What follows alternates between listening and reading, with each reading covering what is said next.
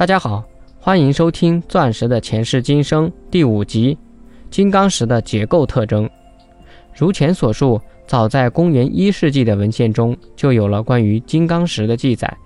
然而，在其后的一千六百多年中，人们始终不知道金刚石的成分是什么。直到十八世纪七十至九十年代，科学家才搞清楚了构成金刚石的材料。法国化学家拉瓦锡等人进行的在氧气中燃烧金刚石的实验，结果发现得到的是二氧化碳气体，即一种由氧和碳结合在一起的物质。这里的碳就是来源于金刚石。终于，这些实验证明了组成金刚石的材料是钛元素。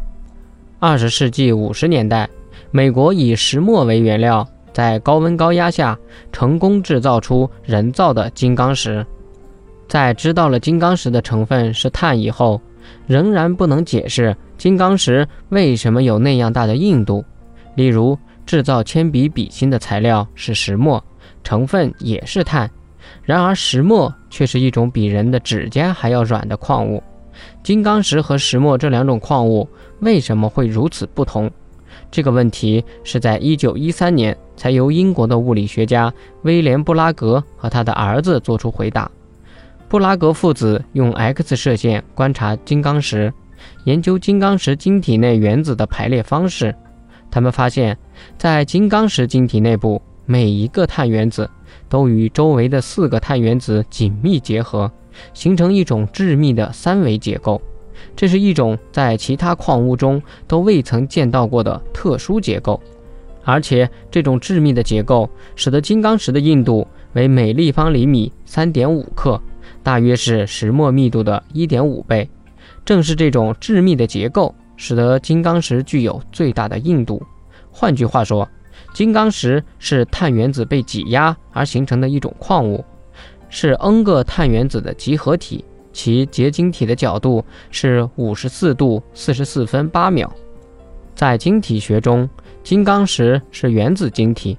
金刚石晶体中每个碳原子的四个价电子是以 sp3 杂化的方式形成四个完全等同的原子轨道，与最相邻的四个碳原子形成共价键。这四个共价键之间的角度都相等，约为一百零九点五度。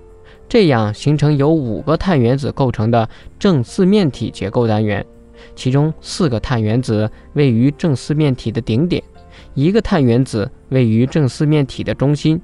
因为共价键难以变形，碳碳键能大，所有的价电子都参与了共价键的形成，没有自由电子，所以金刚石硬度和熔点都极高，化学稳定性极好。共价键中的电子被束缚在化学键中，不能参与导电，所以金刚石一般是绝缘体，不导电。也有一种金刚石是 sp6 杂化的键键合，也被称为六方金刚石，也叫蓝斯戴尔石。本集播讲完毕，感谢您的收听。